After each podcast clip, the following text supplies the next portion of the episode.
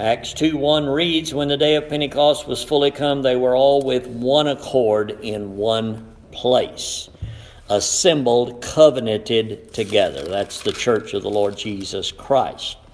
After the day of Pentecost, the additions and the baptisms in verse 42 says, And they continued steadfastly in the apostles' doctrine and fellowship and in breaking of bread and in prayers, and fear came upon every soul. Many wonders and signs were done by the apostles. And all that believed were together and had all things common, sold their possessions and goods, and parted them to all men as every man had need.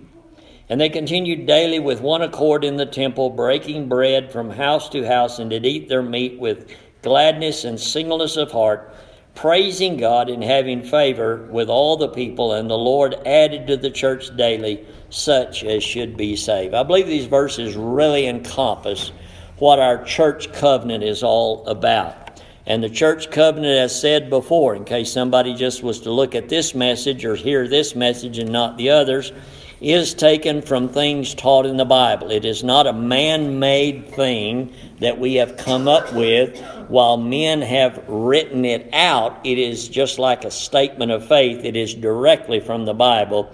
And as I've been doing, I'm giving you chapter and verse for everything that's taught in it. So it is a continuation of just what we read about in Acts when we as individual members implement our duty and responsibility to God and then to one another by fulfilling the things stated therein. We're down to the third paragraph, and I would remind you that the first paragraph again spoke to us, and uh, I think this is just beautiful the way this is laid out. Uh, for us, that first paragraph speaks of how we got here as members of this assembly and how we are covenanted together and why, what brought all that about. And then the second paragraph told us what we are to do when we assemble as a church, what our motive is, what our goals are, what our purpose is, what our objective is, and how those things are to be carried out as the Lord Jesus, the head of the church, instructed the first church. So, about church responsibility, the second paragraph. As we come to the third paragraph, now we come to what to do when we're not assembled. So it gets more individualized and more personal as it deals with our individual responsibility. Thus, that's why I gave you copies and replaced the third person we with I because, as I've said before, stir up your pure mind again today. It only becomes we when I and you do it. Then it's we. There won't be no we if I and you are not fulfilling our responsibility. So that third paragraph reads We also engage to maintain family and secret devotion, to religiously educate our children, to seek the salvation of our kindred and acquaintances, to walk circumspectly in the world, to be just in our dealings, faithful in our engagements, and exemplary in our deportment, to avoid all tattling, backbiting, and excessive anger, to abstain from the sale and use of intoxicating drinks as a beverage and to be zealous in our efforts to advance the kingdom of our Savior. A lot of individual responsibility there, as you see, and this is basically what might be called today practical Christian living or duty. That's the things that you see in this paragraph. And again, they are all taught from the New Testament. We hear a whole lot and there is a lot out there in Christianity about practical Christian living and duty, as there should be. But I have always emphasized that without a doctrinal foundation, it's pie in the sky. So much of Christianity and preaching today, and seems like the objective of a lot of churches, is solving everybody's problems. That's not what the church is called to do the Bible does has the answer for every problem you will come up with, and we go there for it. But practical Christian living or the implementation of obedience and our responsibility must always be based upon a doctrinal foundation. And if it's not, our obedience is not going to amount to much. Our fruit is not going to amount to much. So you put the cart ahead of the horse if you preach practical Christian living without a doctrinal foundation. And when I say that, I'm talking about who we were, what we were, how we were saved, and what we are now by the grace of God. Then you proceed on with Christian living. That example is in just about every letter the Apostle Paul wrote in the New Testament. He begins with a greeting, he goes into the doctrine, and then he applies the practical. You know, the, uh, this would be like kids who just want to eat the icing and they don't want the cake. No, the icing goes on after the cake, okay? So the hard work first, and then it makes the other easier. Now, practical Christian living or our obedience to our duty as Christians is what we're talking about the real character, not only of individuals, but the character of the church. It is a church covenant. So, the character of this church or the testimony of this church is only as good as the character and the testimony of its members. This is nothing new. I've preached this here for years, and you know that. That again, the character of this church and its testimony here in this area or community is only known and seen in the individual members. Most of the people you know, most of the people that I know who know you will probably never attend or be present in this assembly. That's just a fact. We could look at history. How many people do you know? How many long, how long have you known them? How many they times have they come and visited your church? You know, it's not going to happen. So if we wait for them to come here to see what this church is about, they'll probably never see. Most people won't. But as we go out there every week into the world, they see us. And when they see us, they are looking at Philadelphia Baptist Church, Aztec, New Mexico. So all they know about this church is what they see in you and me. So, our character, our testimony is vitally important because we represent this church. And we want to maintain the character that we're called to, fulfill the duty. We want to be that light and that salt that this church is to be. So, again, think about this Jesus' own words concerning his people, his disciples and his church. And it's in the Sermon on the Mount in Matthew 5. I'll just read it, a few verses there. Chapter uh, 5, verse 14 through 16. He says, Of us individually and his church, ye are the light of the world. This is after saying in verse 13, You're the salt of the earth. Ye are the light of the world, a city that city that is set on a hill cannot be hid. Neither do men light a candle and put it under a bushel, but on a candlestick, and it giveth light unto all that are in the house. Let your light so shine before men that they may see your good works and glorify your Father which is in heaven. Now, a Christian and the Lord's true church should be just as distinct in the world as a solitary light in total darkness. I mean, you think about the magnitude of that and the profoundness of that. The world spiritually is darkness. The people of the world are darkness. Sinners are darkness. That was our former home, was it not? But God, by His light, has called us out of darkness. We are now the children of light. And if you've ever lived in the South and seen little fireflies on a summer night, that's about what we are. We are those little lights, supernatural by grace, that God sends out into the world through His church to be a light to them. So we are that testimony. We are that salt preserving quality. Very unique, very peculiar, very distinct for a very distinct purpose. So, as the song says, you know, how does your light shine? You know, we are to cultivate that light.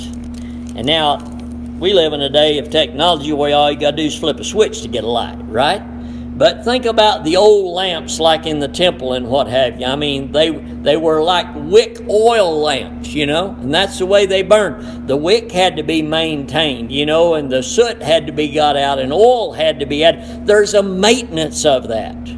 And so again, we are distinct from the world. We are that light in the world, and that light is to be a testimony of him who saved us and the church he placed us in. All right, let's look at these things. It begins with we also engage. We've already pledged in the second paragraph some things within the church. Now we're pledging to God and each other outside of the church. So a pledge is a commitment. I like the word commitment. It's getting to be more and more rare, and the action of it is even more than that but nevertheless, it is a biblical term that we deal with all the time commitment. All right, so we are committed to, and the first thing says, to maintain family and secret devotion. Now, we're here today assembled as a church, and when we're here, we are seeking to worship, we are seeking to honor our God, praise our God, and so forth. Well, that's not supposed to stop when we leave here. We just cease doing it as a church when we're not assembled. But we do that on a daily basis, individually and in our families. We should. The Bible teaches that. So, this is the concept behind maintaining family and secret devotion. What is devotion? You know, sometimes we talk about, well, reading our daily devotion. And we're talking about a scripture reading, and reading the scripture and thinking about God is an honoring of God. God is the object of our worship. But really, anything that is quote unquote religiously recognized or honored is a devotion. Somebody that bows down to a rock or a totem pole or anything in that manner well, that is a devotion. They are honoring some type or form of deity. The word shows up familiarly in Paul's uh, Sermon on Mars Hill in Acts 17. Verse 23, he says, I passed by, beheld your devotions. I found an altar with this inscription to the unknown God, whom therefore ye ignorantly worship, him declare I unto you. And as I've told you many times, from what I have read, it is believed, and archaeology has discovered, and so forth, that when Paul came to Athens, these devotions amounted to probably close to 200 monuments, statues, or recognized things of different gods. Greek mythology. They had a god for everything. Okay? So, devotions here are those memorials or recognition of all of these deities or gods. So, thus, religiously honored or recognized. So, that's what a devotion or devotions in that sense are. So, to maintain a family devotion is to continue what we do here at church when we are in the capacity of family or in privacy. And note the word it says maintain. Again, can you maintain anything that doesn't exist? No. Maintaining or maintenance is done on something that is already in existence and functioning, right? I mean, our cars do not maintain themselves, do they? I wish they did because maintenance can be very expensive. Our bodies do not naturally maintain themselves. They do an excellent job in spite of our abuse of them, but even they need attention, don't they? So again, maintain or maintenance conveys to us that again it is like that lamp. You have to work at it, you have to cultivate it, you have to add the oil, you have to trim the wick, so forth and so on. A maintaining, a cultivation of Christian character in that respect.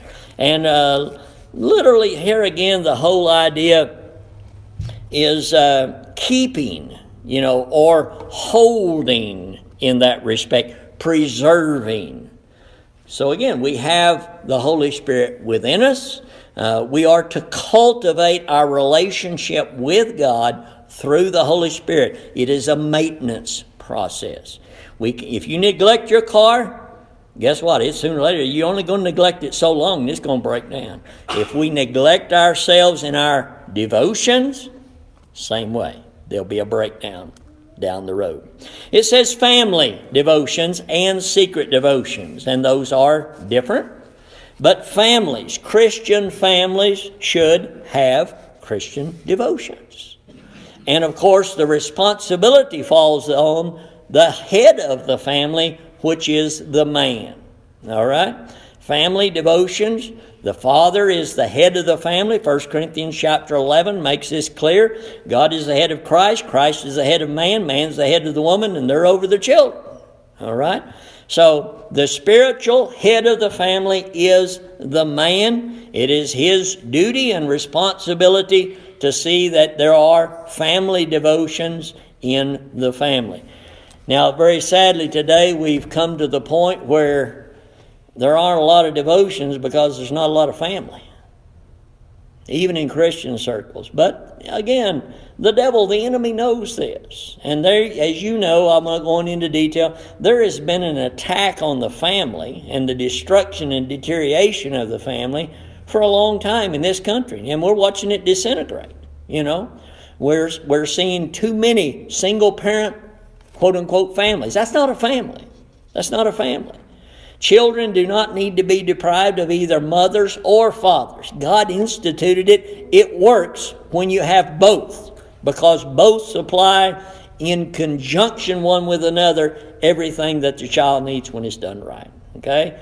So we're seeing that today, and this is very discouraging as we see this happening. Uh, not only is the church built upon the family in a sense, when I say that, don't take it that it's not built on Christ, it is, but I'm talking about the functioning and the dependence and the longevity of the church is based on the family unit. What's going on in the family is going to manifest what's going on in the church. The strength of the families in the church is going to be the strength of the church in that. So, all of these things that we're talking about today is what's going to make or break the church. Okay? And again, sadly, a lot of Christian families are in disarray because things have been neglected or negligent or not being done in the proper manner. So, if uh, there is to be family devotion, how is this done? What is that devotion? What is the family to do? What is the father to lead in in the home? Well, a couple of things. Number one, the Word of God. When we come here, we read, teach, and preach the Word of God, right? I mean, and we're worshiping God when we do that. Well, that's exactly what we're to do in the home. That doesn't cease when we go out the door Sunday morning or Sunday night. Okay? That's to carry on in the home. So you can't have a devotion without the Word of God because our devotion to God is through and by the Word of God as well as through the Holy Spirit. So it is reading, instructing from the Word of God. All right? As well as prayer. Again, that's something that can be done. Fathers should lead families in prayer, lead their wives in prayer if there's no more children or what have you. But again, the man is to be the leader in the spiritual devotions of the home. Then it says secret devotions. Now, this comes down, we break down the family into the individual parts. We all have an individual relationship with our Lord and Savior through the power of the Holy Spirit.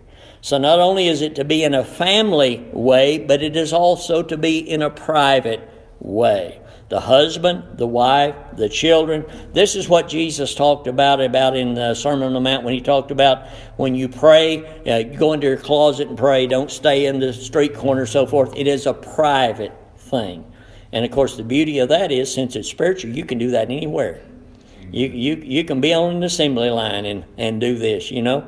I mean, if you're not having to concentrate real hard on something, uh, you can do it on the break time, you can do it whatever, you know because we worship God in spirit and in truth. So, secret devotion means reading on your own, praying on your own, acknowledging God in your mind as you go about your daily, weekly activities. The second thing falls on the heels of this to religiously educate our children. And uh, of course, most families and churches have children and have that responsibility to do that very thing. I don't really like the word religiously because of what it means today. It is so uh, not what it used to mean. It used to be a more sacred word, and it's not today. But I want to point out the distinction here by using religiously educate is to distinguish from secular education. Okay? that again, we want our children to be educated not just in the secular thing, the math, sciences, and histories and things like this, but no, religious things, which means literally biblical things. So we could substitute there if we wanted to and be dead on what we're talking about. We want them to be biblically educated. And this again is parents' responsibility. The primary duty of every parent who has children is the education of those children. It is not somebody else. But that has changed, has it not? Because the convenience of the day and the modernism of the day and the feminism of the day is send your kids off somewhere and let somebody else educate them and take care of them while you go about doing whatever you want to do. So, again, the breakdown of the family, and we're reaping what's being sowed in that capacity. But it is the duty of Christian people, families, mothers, fathers, to religiously or biblically educate their children. And in fact, just think about this. You know, just like flush toilets, they haven't always been around. Well, guess what? Secular schools haven't always been around. I mean, there's it's a privilege to be able to have those things, but you better be careful with them, of course, in this day and time. But again, used to in so many families, so many continents, so many places in human history, all the education fell upon the parents. There wasn't nobody or nowhere to send them and people that, if there were, most families, a lot of people didn't have money to do such a thing. So it has always been the duty of parents to religiously or biblically educate their children. In fact, as we look back, and America's got a beautiful history on this. As you look at the education of children in America as this country was founded and progressed on, their secular education came from their biblical education, as it should. And as I've mentioned to you before, and I'll be quick here, I've got that old Noah Webster dictionary, and I love that thing. Uh, 1828 was the date on it. And again, when it gives a definition of a word, it'll quote something from the Bible where that word is used you know, the little blueback spellers, blueback speller books that were here in the foundation of this country and the thing. I, I mean, the secular education was taken right out of the Bible. I mean, we didn't have people printing school books. You got it? I mean, there's just so many things we have today that people take for granted. They haven't always been here. Who you think was printing school books in 1776 or 1800? You know, I mean, Again, the dictionary was 1828, Noah Webster. You got it? I mean, we're privileged to have all this stuff we got today, but people haven't always had it. In Deuteronomy, it's very plain there the responsibility set forth as God told Israel chapter 6 of Deuteronomy, verse 6 These words which I command thee this day shall be in thine heart. Thou shalt teach them diligently unto thy children parental duty, responsibility, and shall talk of them when thou sittest in thine house, when thou walkest by the way, when thou liest down, and when thou risest up. Thou shalt bind them for a sign upon thine hand, they shall be as frontlets between thine eyes. Thou shalt write them upon the post of thy house and upon thy gates. Parental responsibility. And again, it's not just saying, okay, from 10 o'clock to 11 o'clock, we're going to teach the Bible. And the rest of the time, we're, not, we're going to put it back on. No, this was continual. This was habitual, as prayer should be. You don't have to teach it every moment of every day. Nobody can do that and live and sustain family life. But you can reference it continually. And of course, praying at meals and things like that. I mean, uh, you know, what a, what a great compliment. Remember what God said to about Abraham. Uh, I love this. Exodus 18 and verse mm, 19 is it? Eh, not Exodus, it's Genesis. Abraham's in Genesis, not Exodus. My apologies. 18 and 19 of Genesis. And this is when, uh, right before uh, the Lord destroyed Sodom and Gomorrah. And he says this of Abraham, verse 19 For I know him that he will command his children and his household after him, and they shall keep the way of the Lord to do justice and judgment, that the Lord may bring upon Abraham that which he has spoken of him, mainly blessings. What a, what a compliment. You know, what a compliment for a mother, a father to raise up godly children. I mean, wow, what a blessing. Uh, there's a statement I can't remember, I heard it just recently about how that, you know, a nation is built upon the mothers of the of the home and stuff like that. And truly that there are proofs of that very thing, and many of them are biblical. Uh, Ephesians 6 and 4 in the New Testament, very familiar, I'm sure, scripture when I read it. Uh, you fathers, provoke not your children to wrath, but bring them up in the nurture and admonition of the Lord. What are we seeing today with children? The failure of exactly what I'm talking about. And when these things were done, the world, society, and the culture, wherever it was done, was a better place.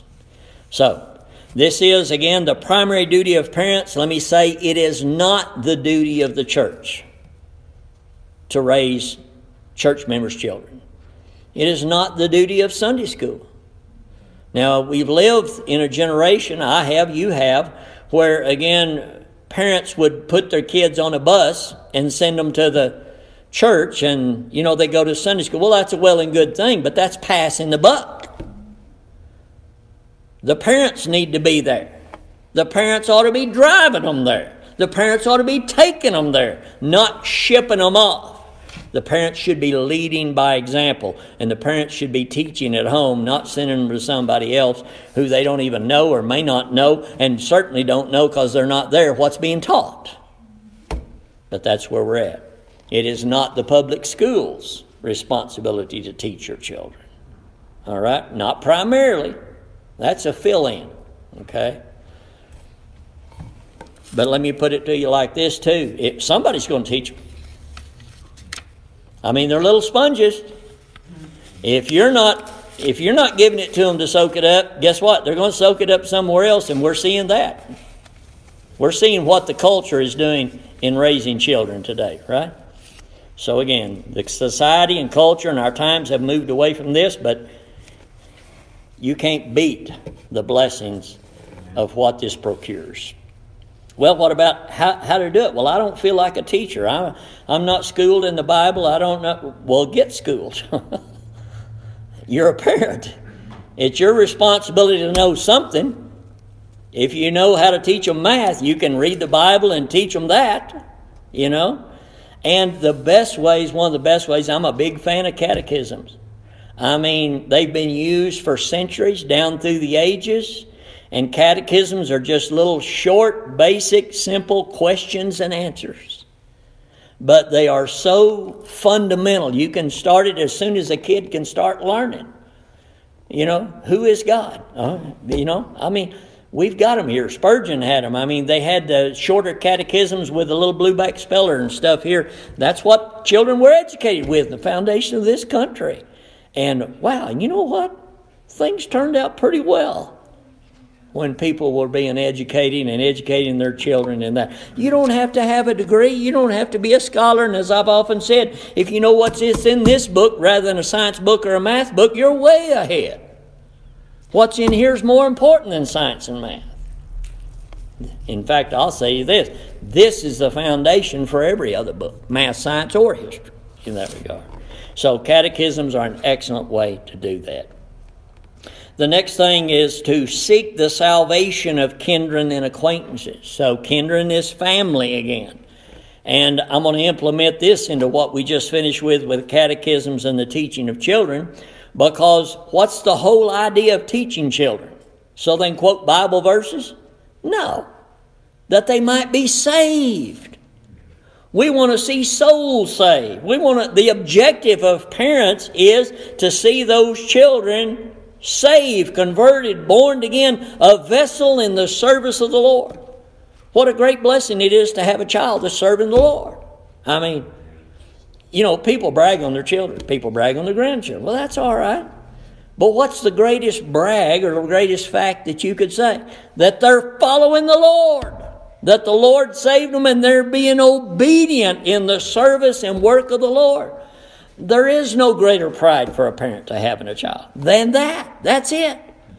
Brenda and I were talking this week. Again, it goes back to that fundamental statement there's only one life, it'll soon be past. Only what's done for Christ will last. So, in teaching the Bible to your children, you're planting seeds that have eternal effects as well as present blessings. 2 Timothy chapter 3, verse 15. This is the goal and should be the goal and objective of every parent who has children and does this. That from a child thou hast known the holy scriptures which are able to make thee wise unto salvation through faith which is in Christ Jesus. So, the objective of teaching children anything is with the goal that they might be saved. And they're not going to be saved apart from the gospel, and the gospel is found in one place the Holy Bible. Teach the Bible.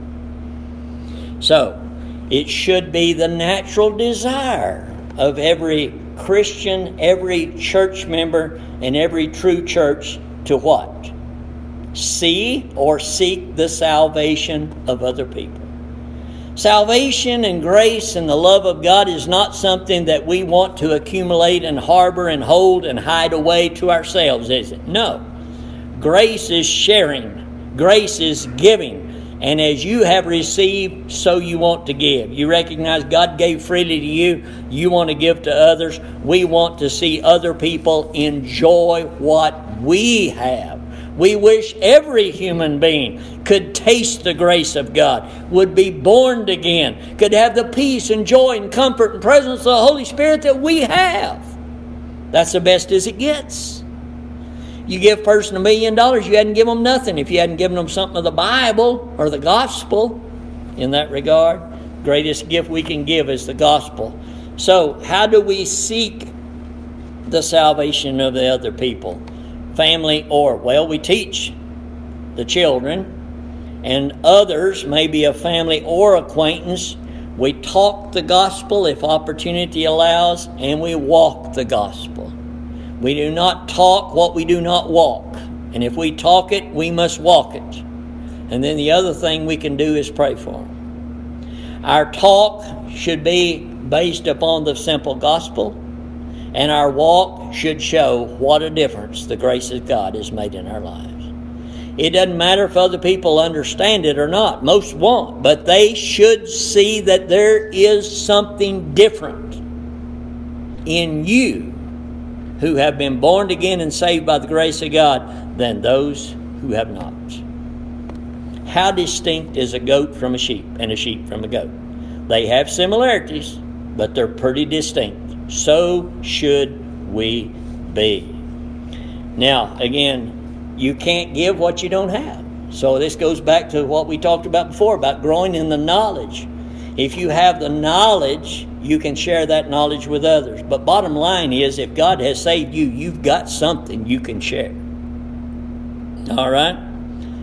That thief on the cross wasn't there very long and he wasn't saved very long, but he had something to share with his buddy, the other thief, didn't he? I mean, it was short, it was brief, but he had something to share. What did he say? You remember that? He said, This guy, this man is innocent, but we are justly condemned. I mean, wow. What a gospel message in a few words.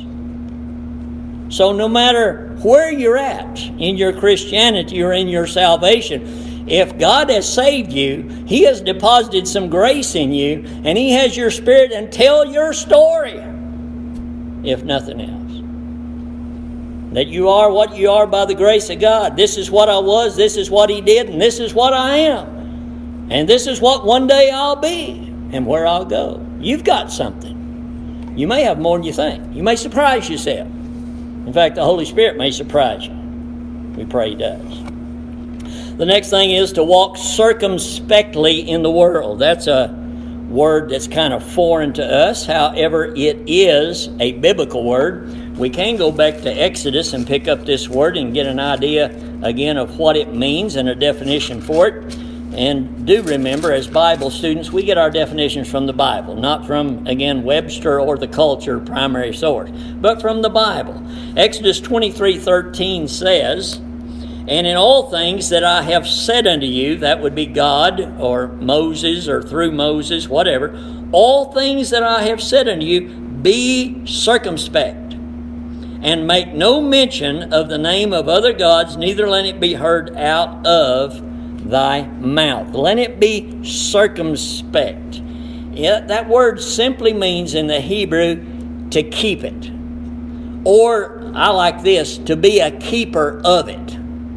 Okay, so God gave those things to them. And to be circumspect, again, means to keep them. Keep them in mind, keep them in memory, apply them in life, be obedient unto them. We see the word in the New Testament. Paul uses it in Ephesians chapter 5 and verse 15. And there we read, See then that ye walk circumspectly, not as fools, but as wise. And the New Testament Greek word means exactly, accurately, or diligently or all of those. That's the synonyms for. So think about it. See then that you walk accurately, exactly, diligently, not as fools. Now, we got a good definition there because how would a fool do anything? Not diligently, not accurately, not exactly, just casually, freelance, whatever you feel like, impulsively, you know, without thought, without whatever, right?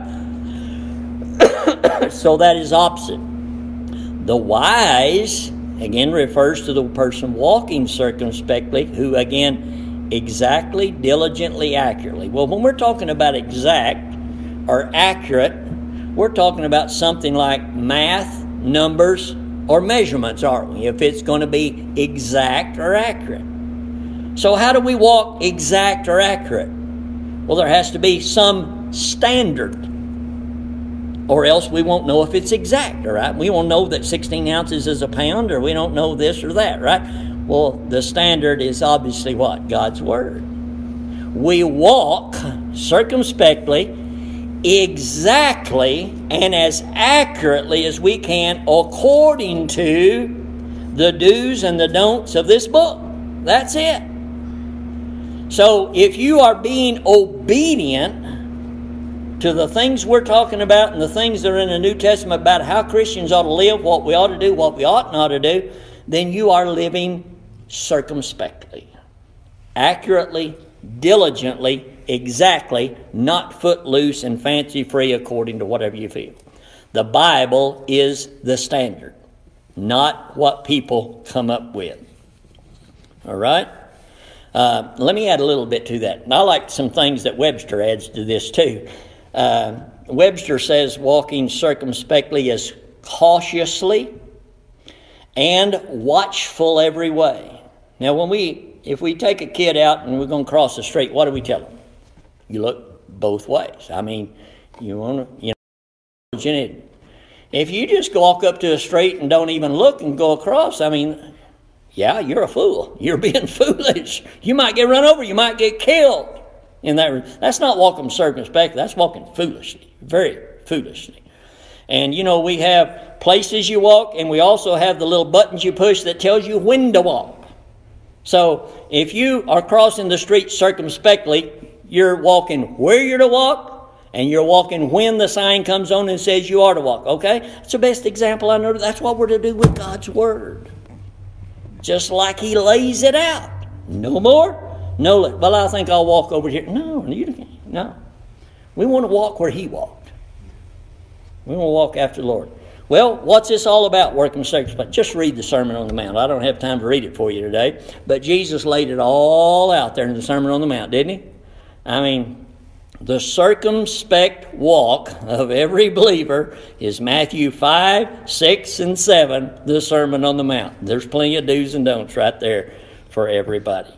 Finally, just in our dealings. This is very simple. What does it mean to be just in your dealings? Well, that's nothing but a definition for honesty. Honesty.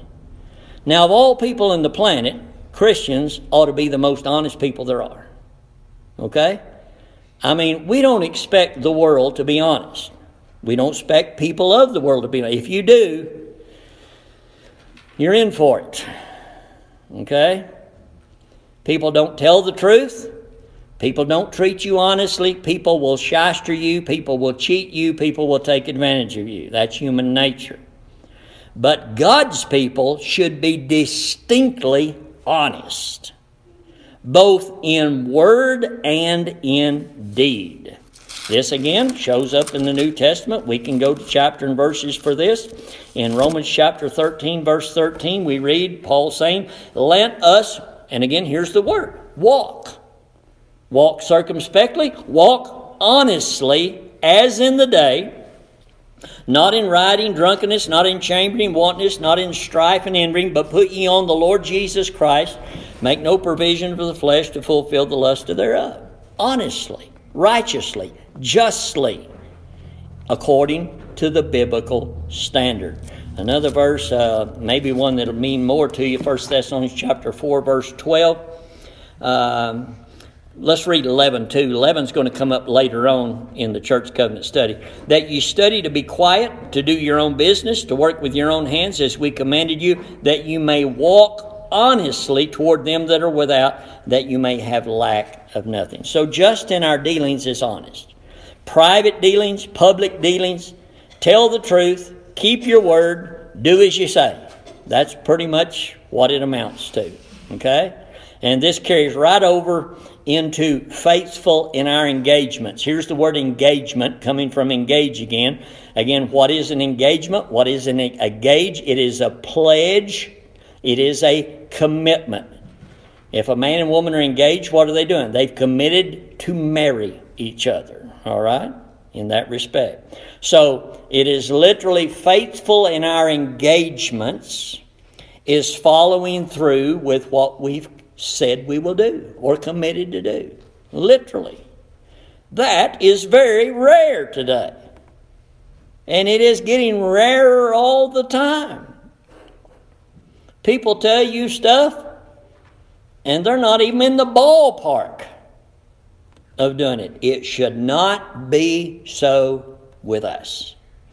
People should notice that you're different, that you keep your word, you show up on time.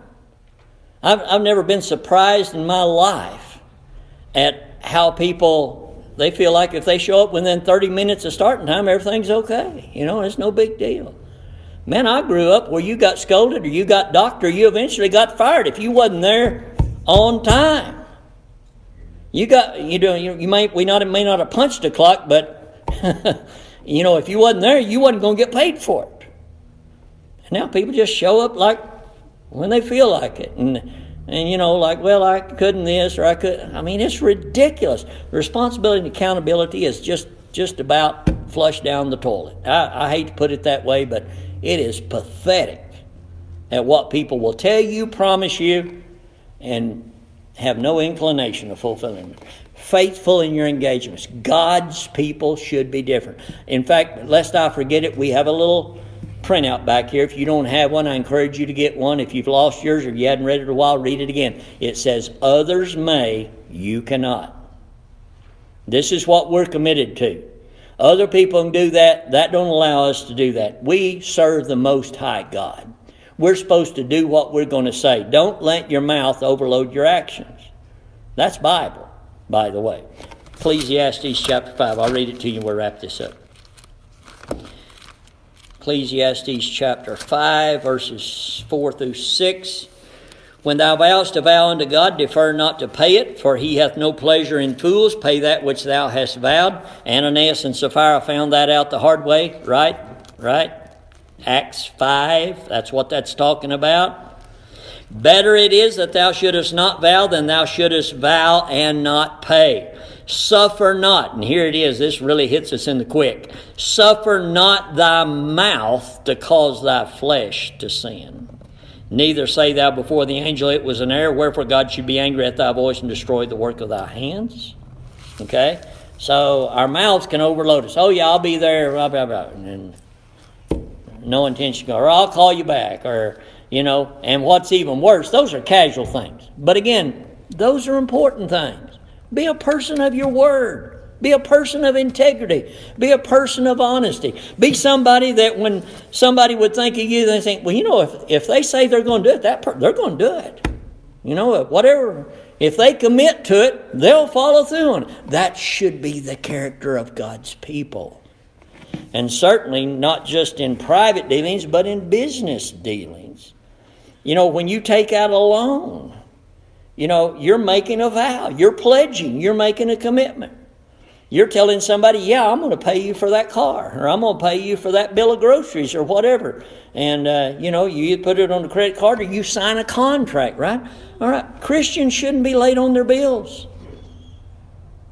Of all people, Christians should be the people at the top of the list. Have integrity in their business dealings that people know they'll get their money if they give money to a Christian of such and such a church. We should have that type of character and reputation. A cream of the crop when it comes to business dealings. We should. Why not? Are we not people of integrity? Is our Lord not call us to integrity and righteousness? Nobody should be shutting off your electricity or your bills, or, or you should not be facing foreclosure. I'm not saying it can't happen. Don't let it be your negligence, choices, bad decisions, mismanagement that gets you there. And if you put your nose to the grindstone to do the things we're talking about here and putting the Lord first, you won't show up there. The Lord promises to take care of you. Serve Him and see. Don't default. And it's a disgrace, and I'll say it, and I've told people not to do it, and they did it anyway. Bankruptcy should not be named among Christian people. Defaulting should not be named among Christian people. What a shameful disgrace to our Lord. To claim to be spiritual, to claim to be followers of Christ, and be negligent in our vows, contracts, pledges, commitments, and business dealings. God help us not to overload ourselves in that capacity. Maybe have wisdom. All right, we're stopping there for today. I just say one thing in closing here. I hope you noted that everything we covered today is like everything we've covered to this point. There is biblical chapter and verse for it. And as I said when I started this, if there was not, we'd take this off the wall and throw it away. But this is the Bible up here. And it's just a reminder for us of what we have committed to the Lord to and to one another. And we close with a thought again. The character and testimony of the church we're a member of is no greater than our own individual testimony and character that people see when we're outside of church in the world. May God help us and enable us to strengthen us to be that light that shines more and more brightly until the perfect day of his appearing.